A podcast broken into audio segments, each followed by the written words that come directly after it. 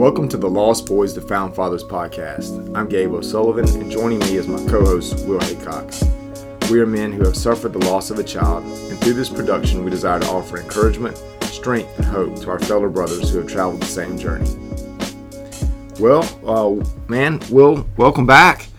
Good to see you again. It's been a couple weeks, and Yeah. uh, yeah, let's let's jump right in here. Yeah, it's been a little while. Um, don't remember the date right offhand, but yeah, it's been probably about a month since we recorded with Pastor Ashton Emerson. If you haven't listened to that episode 30, I recommend that you go back and do it. Uh, we just had a quick little time to sit down with him. Uh, he's a biblical counselor, and he's been trained, and he's got years of experience as a pastor. So he uh, just kind of walked us through some questions that came to my mind and Gabe's mind, and hopefully gave you some things to think about and uh, some encouragement as you, you deal with, with this experience of losing a child. And moving forward now, it's uh, February, what is it now, Gabe? February 12th. Yeah, Um, and uh, so we are going on to episode 31.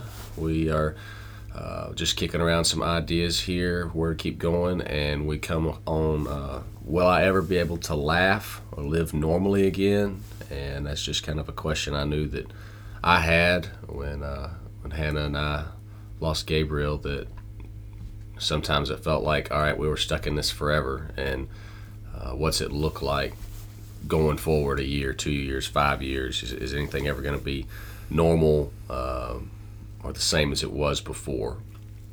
And I guess the quick and easy answer, Gabe, and you can tell me since you're further out that Hannah and I are, is no. Things aren't ever going to be normal again in the exact same sense that it was before you had a child.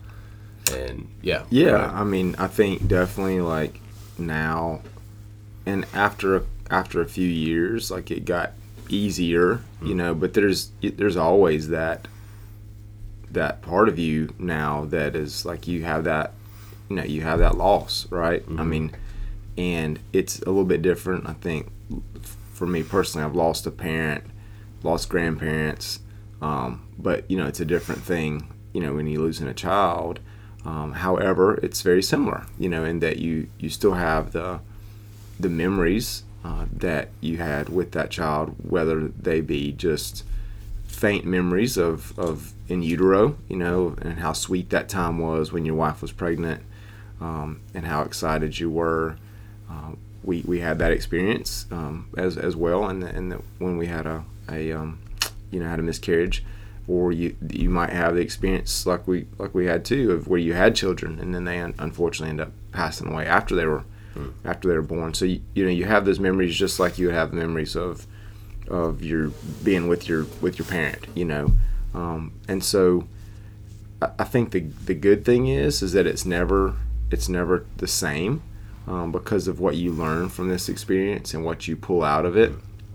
Um, and I think that you know we had to um, just time just kind of allows those wounds to heal, uh, and you know now like that's something that we're coming up on the 17th year you know of this situation here real in the next few weeks. And you know we'll we'll mark that you know um, by going out to the cemetery and releasing pink balloons like we do every year um, and so you know in a sense of that's not normal, you know, to uh, to have to go out and do that, but it's also not bad either, you know. And so I think that's that's something that uh, that we can take from this. And and I'll, I'll be quiet in just a second. I'll throw it back to you. But one thing that I I thought about in regards to this podcast and this these experiences when we had the opportunity to hear Dabo speak a couple weeks ago um, at a at a men's conference, and Dabo Swinney, head coach Clemson football, and he said something that I thought was really good, and I never heard it before. He said that um, difficult times in your life have the opportunity to um, to define you. And he said, you know, you can. I'm actually gonna look it up right here and see what he said because it was so good. Like I don't want to totally like m- mess it up. Um, and let's see if I can find it here.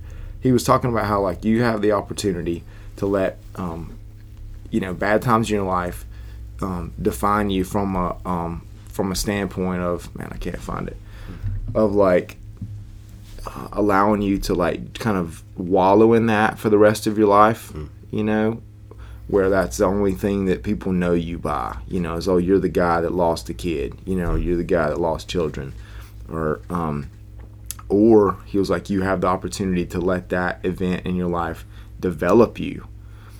And i thought that was really good like you know it, it's gonna be a defining moment for our lives when when this happens but it doesn't have to become who we are right it can instead become a part of who we are in that we let the lessons that we learn through this loss develop us into the person that God has intended for us to be.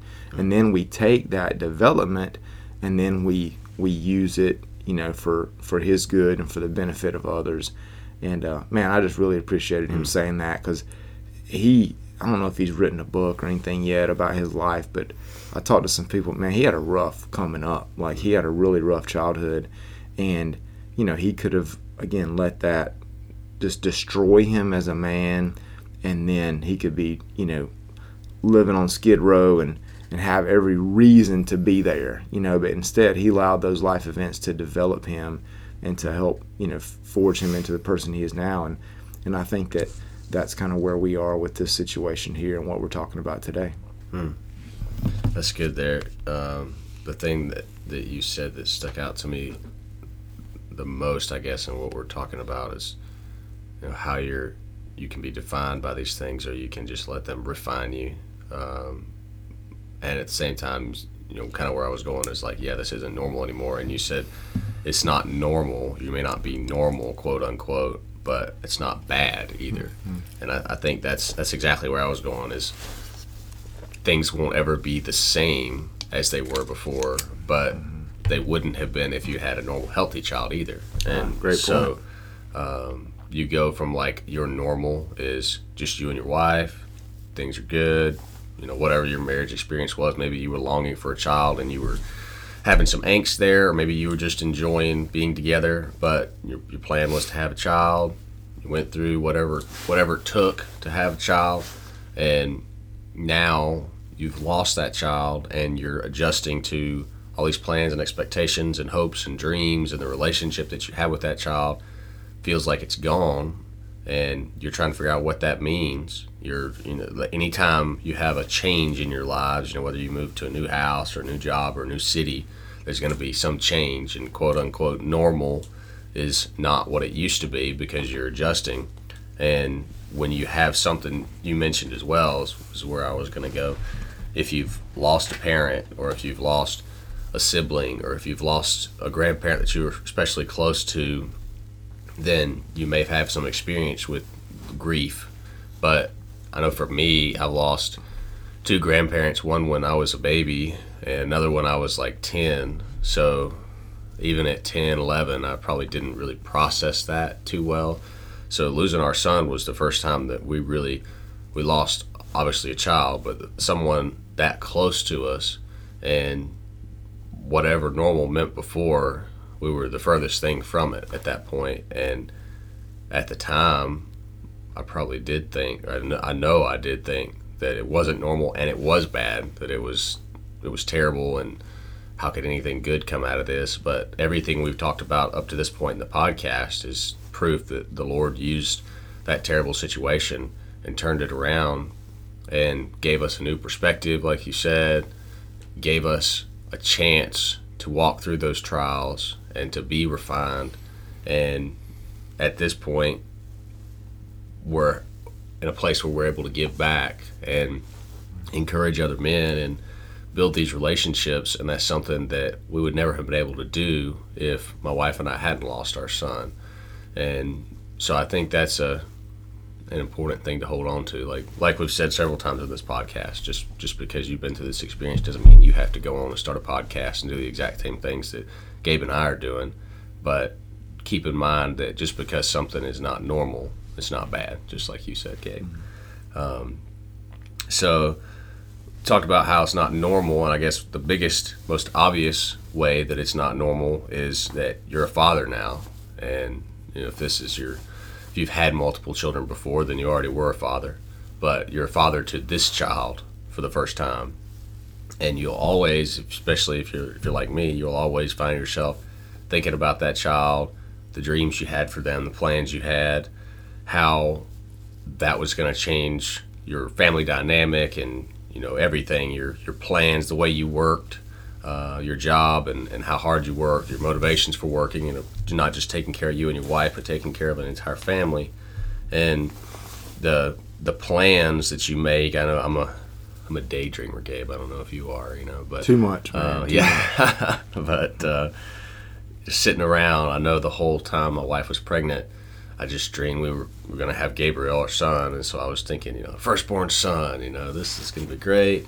I'm going to teach him this, you know, whatever. He'll be a baby, and then I kind of skipped to like the toddler phase when like they could in my mind, you know, I was like, he's going to be able to talk, he's going to be able to walk, and I'm going to teach him stuff. I'm going to get him a little hammer, and we're going to go outside, and I'm going to show him how to build things and and all of that.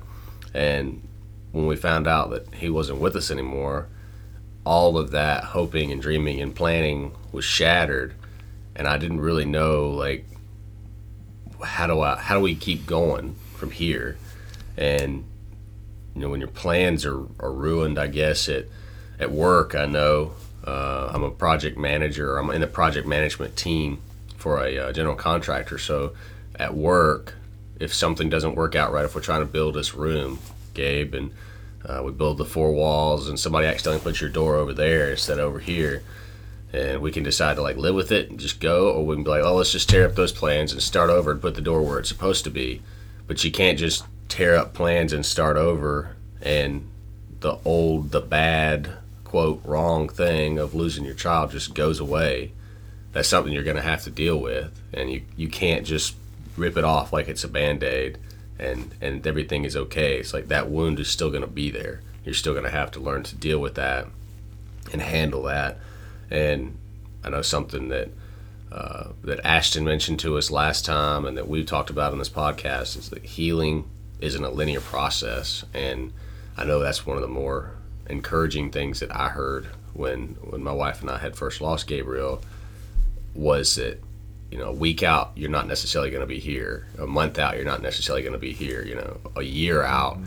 you're not going to be at this point in the grieving process. And it's you might might take you a month to be able to get back to quote normal life and working your job and spending time with friends, or it might take you three years to be able to get back to the point where you can just, like we said, you know, the title here, like just go hang out with friends and live normally and laugh.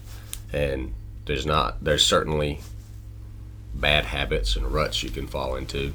But for the most part, your healing process isn't going to be the same as anyone else's. And going through the loss of a child is something that's going to change you and the way that you and your wife process everything.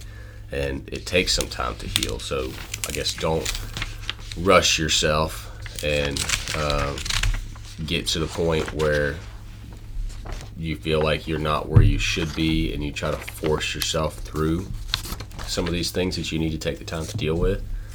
And yeah, and yeah, I, would also like that to add in that you know you you'll you'll you'll have ebbs and flows and don't mm and don't beat yourself up for that. You mm know, like one week you might be good and you're like, okay, cool, I'm moving through this and you know we're we're making good progress here. And then another week it's like I, I would call it the uh, I don't know like um, it was it was like a wave would kind of come mm-hmm. over you of, of, like grief, you know, and the sadness and you know whatever, and and that's okay. Like that's mm-hmm. gonna happen. And again, like you like Will said, it's not linear, right? So there's mm-hmm. gonna be a little bit of a roundabout, so to speak, uh, and and that's okay. But you know, ideally, you should be moving moving up, you know, mm-hmm. and not allowing yourself to you know kind of stay stuck where you are, and that might take that would take a lot of things that we talked about. You know, that'll take that'll take uh, talking with your wife. That'll take maybe talking to a, a good friend. That'll might maybe talk,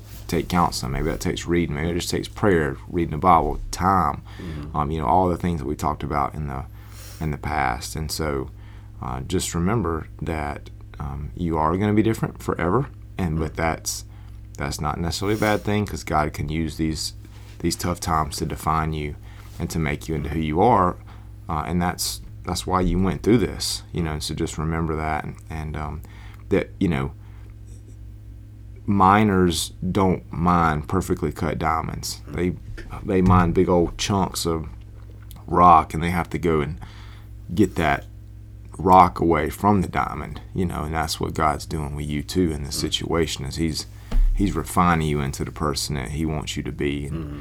and so.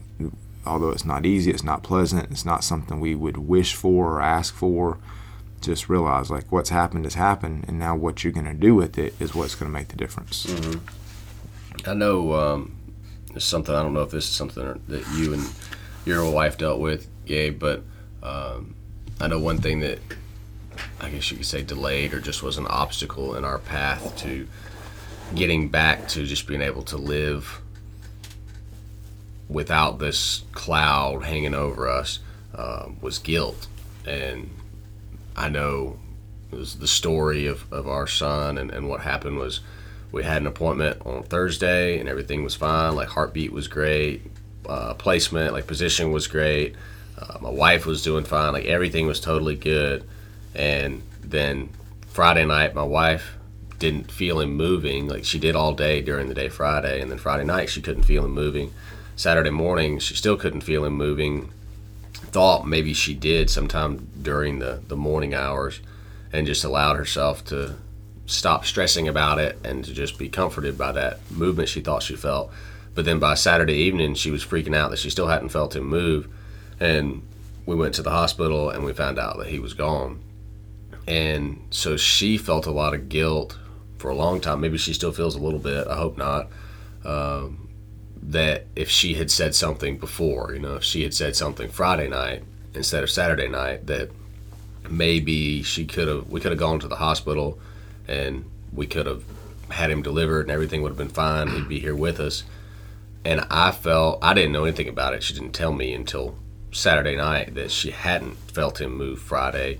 So I guess I felt guilt that I didn't ask her, that I wasn't present enough or aware to pick up on her being freaked out Friday night. Um, and there's this, I guess that's a somewhat rational guilt, but there's the irrational guilt of like, why didn't we just go ahead and deliver on Thursday? You know, like, why didn't we just say, let's just go to the hospital and deliver? And that wasn't, it's not a rational uh, guilt because that was never the plan. Our, our midwife even told us, you know, looking back at it, if we had just showed up at the hospital and we were like, hey, we want to deliver this child and this is our first, everything's perfectly fine. We just had an appointment today and we're 39 and a half weeks. Said most doctors would have been like, your wife's not in labor. Everything's fine. We're not going to waste time and money and possibly causing a problem to your wife by inducing her. So that's a, our midwife's telling us that's an irrational thing to feel guilty about. But I know that it's real easy for guilt to seep in and, and the devil to tempt you to guilt and to despair. So I don't know if that's something that you and your wife dealt with in any facet of losing your, your children, but um, yeah. I know that's something that, that we had to get through. Oh man, yeah, dude, and I, I mean, absolutely, and I mean, I think for years, you know, I mm. dealt with that, and I, I'll be remiss if I was saying that I, that's still not in the back of my mind, mm. you know, because, um, you know, we Ryan and I went out to dinner one night. It was a Thursday night, and she was like, oh, "I don't feel, you know, quite right at dinner." She was mm-hmm. like, "I just feel like I got a lot of kind of this pressure, you know, I just feel." She was like, "I just feel different."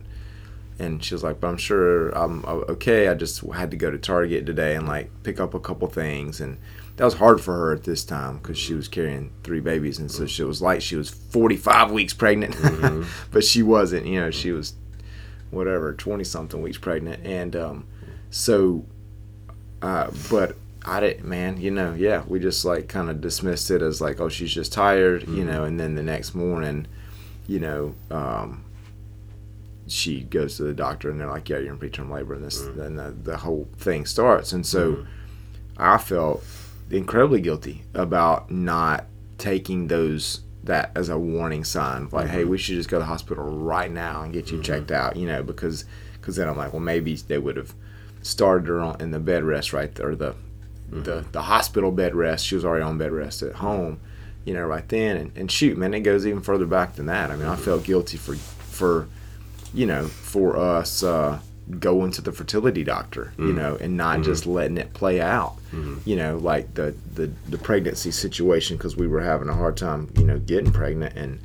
And I'm like, man, why did we do that? Why did we take those that medicine? You know, like we mm-hmm. shouldn't have done that. And then if we wouldn't have done that, we wouldn't have had these girls. It ended up dying, and my wife wouldn't have had to go through this. And so, I mean, yeah, this whole, you know, you can find anything to be guilty about. Mm-hmm. You know, I mean, Yeah. you really can in this situation. And I think that's a part, as as Ashton kind of mentioned, that you know, uh, I guess cultural psychology or whatever will will say there's these seven you know stages of guilt. I mean of grief rather.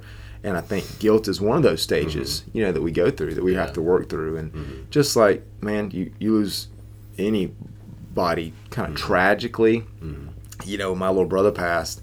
Um, he took his life uh, primarily due to drugs and some bad decisions he made in regards to that. Um, that ended up costing him his life. He, uh, you know, I'm like, man, you know, that day, uh, I didn't call him that day, you know, and I'm like, man, why, like, why didn't I, why didn't I call him? If I would have just called him, maybe he wouldn't have, you know, done. And so you, you can, or then you can take it further back than that. You know, why didn't I? Yeah. Play basketball with him more as a kid and you know so that he wouldn't be hanging out with those drug addicts you know and all this stuff. So again guilt can be a slippery slope that you got to make sure that you don't go down. Mm-hmm. You know when you start to feel those guilty feelings realize that in a situation like this that is not of the lord. The lord's not trying to put you on a guilt trip. He don't do mm-hmm. that. Like yes if there's sin in your life he wants you to be convicted of it and repent of it but for something like this that you just really could not control, and there's nothing you could do to change it, and there's nothing you're going to do in the future to r- rectify a situation that you might be in, then man, you gotta you gotta realize, hey, this was out of my control. This is the way it was supposed to be, and now we got to roll with it. I'm gonna I'm gonna read this, and I'm gonna I'm gonna look Yeah. this up um, because it kind of goes right around with what we're what we're talking about right here, and this is one of the one of my favorite quotes of all time. And so I have it on the notes on my phone. And this kind of talks about what we were just saying. This is from the movie called Collateral with Tom Hanks and with, sorry, not Tom Hanks, Tom Cruise, different Tom, uh, and Jamie Foxx. So uh, set that up. Tom Cruise is a hitman, and he hires Jamie Foxx to be his driver all night in a taxi cab and Jamie Foxx does not know what's going on. He just says, "Hey, I just got to I got to run around town for a few hours, take care of some business. I want you to take me back to the airport." So, really quickly into the situation or into the evening, um, Tom Cruise's character ends up killing a guy that ends up falling off a balcony and landing on the taxi cab that uh, Jamie Foxx is driving. And so now uh, Jamie Foxx looks up and sees Tom Cruise looking over the balcony, and the guy on his uh, on his the hood of his car with the bullet wounds, you know, into to his chest. And so now he realizes he's into some some stuff right here. So Tom Cruise runs downstairs, hops in the back of the cab, and then he says, "Well, we're into Plan B. You still breathing?" Now we got to make the best of it. Improvise, adapt to the environment. Darwin, stuff happens. I Ching, whatever, man. We got to roll with it. And uh, that's the situation that you're in right now. like you're into Plan B, mm. and you got to just you got to let the past go mm-hmm. because what you knew as normal is no longer normal. Mm-hmm. And now it's like, what do we do to adapt to this situation, and how do we, you know, make it work? Mm-hmm. Yeah, I mean, everything you just said there that I guess guilt is a normal part of the grieving process and maybe in my like we've said several times we're not professionals and this is just all our our thoughts and our feelings about it but I guess it makes sense that you're trying to make sense of what happened and finding someone to blame is at least in my mind like the first part of like all right so how do I feel about this how do I handle it process it file it away I want to know why did it happen, you know, who's at fault. And when you have, like you said, a tragic situation, you can look at that and be like, well, it's just some crazy coincidence that, you know, it was chaos or it was an act of God or somebody was at fault. And for me, it was really easy to be like, well, somebody was at fault. I don't really know who was at fault. maybe it was me. And then, like you say, you know, when that thought first enters your mind, you just go down that spiral of guilt. And we had the same same feelings of like, okay, we went to a fertility clinic. Is God? We know rationally He's not. We're like, is God punishing us for not Right. following His Sure. plan Yeah. and for being impatient and doing it on our own? Thought that too. and you know all these things that we know God doesn't work that way. Like you said, you know God certainly convicts you of your sin, and if there's a sin problem in your life, He wants you to feel bad about it so that you turn around and come to Him. He doesn't just lay a guilt trip on you so that you feel bad and you get into a deep depression and you run from Him. So if you're you're feeling that guilt, you're feeling led towards depression, you're feeling led towards hopelessness. No, that's not God. God's a God of hope and a God of encouragement. And yes, a God of truth and holiness. And He wants you to do the right thing and feel the right thing about Him.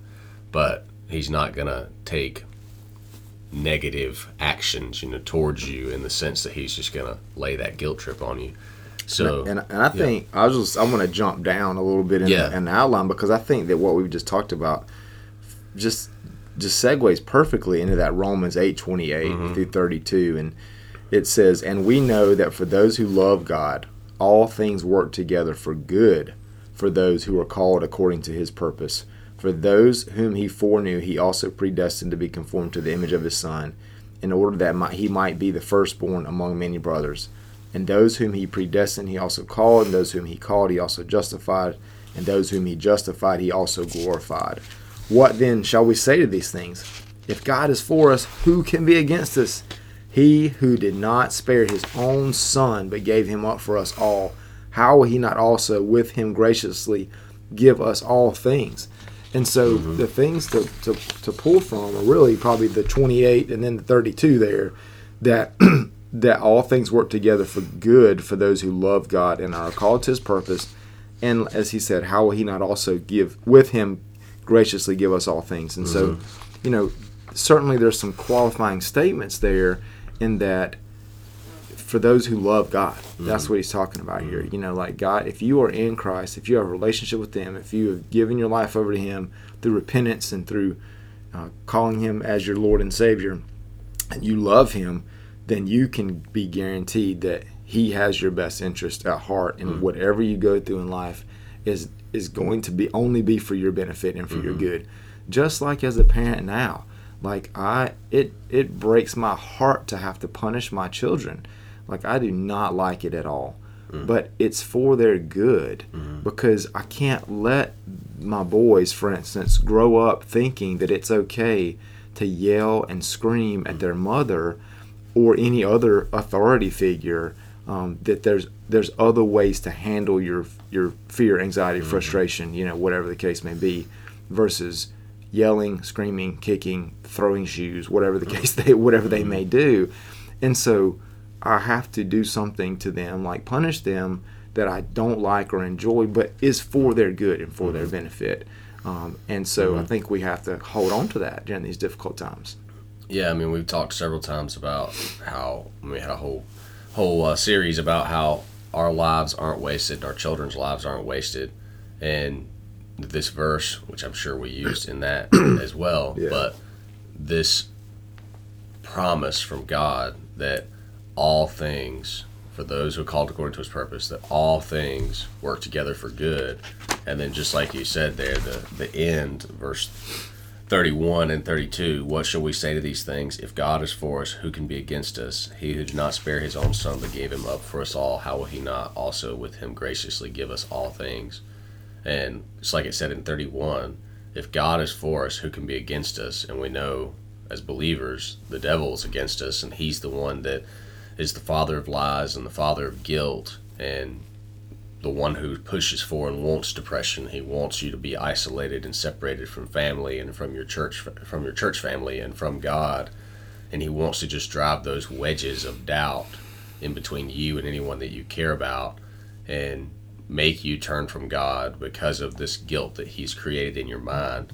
And God promises that instead of leaving you in that place of that spiral down into the the pit of despair he's going to pull you out of it and that he's really already pulled you out of it and already given you that lifeline of trusting Him and knowing the hope that He has and the hope that He offers and the work that He's already done to send His Son to die on a cross for you and to pay for all of the things that you should feel guilty for, the things that you've actually done wrong, not the perceived guilt or the, the inappropriate guilt that you feel because of some tragedy that happened.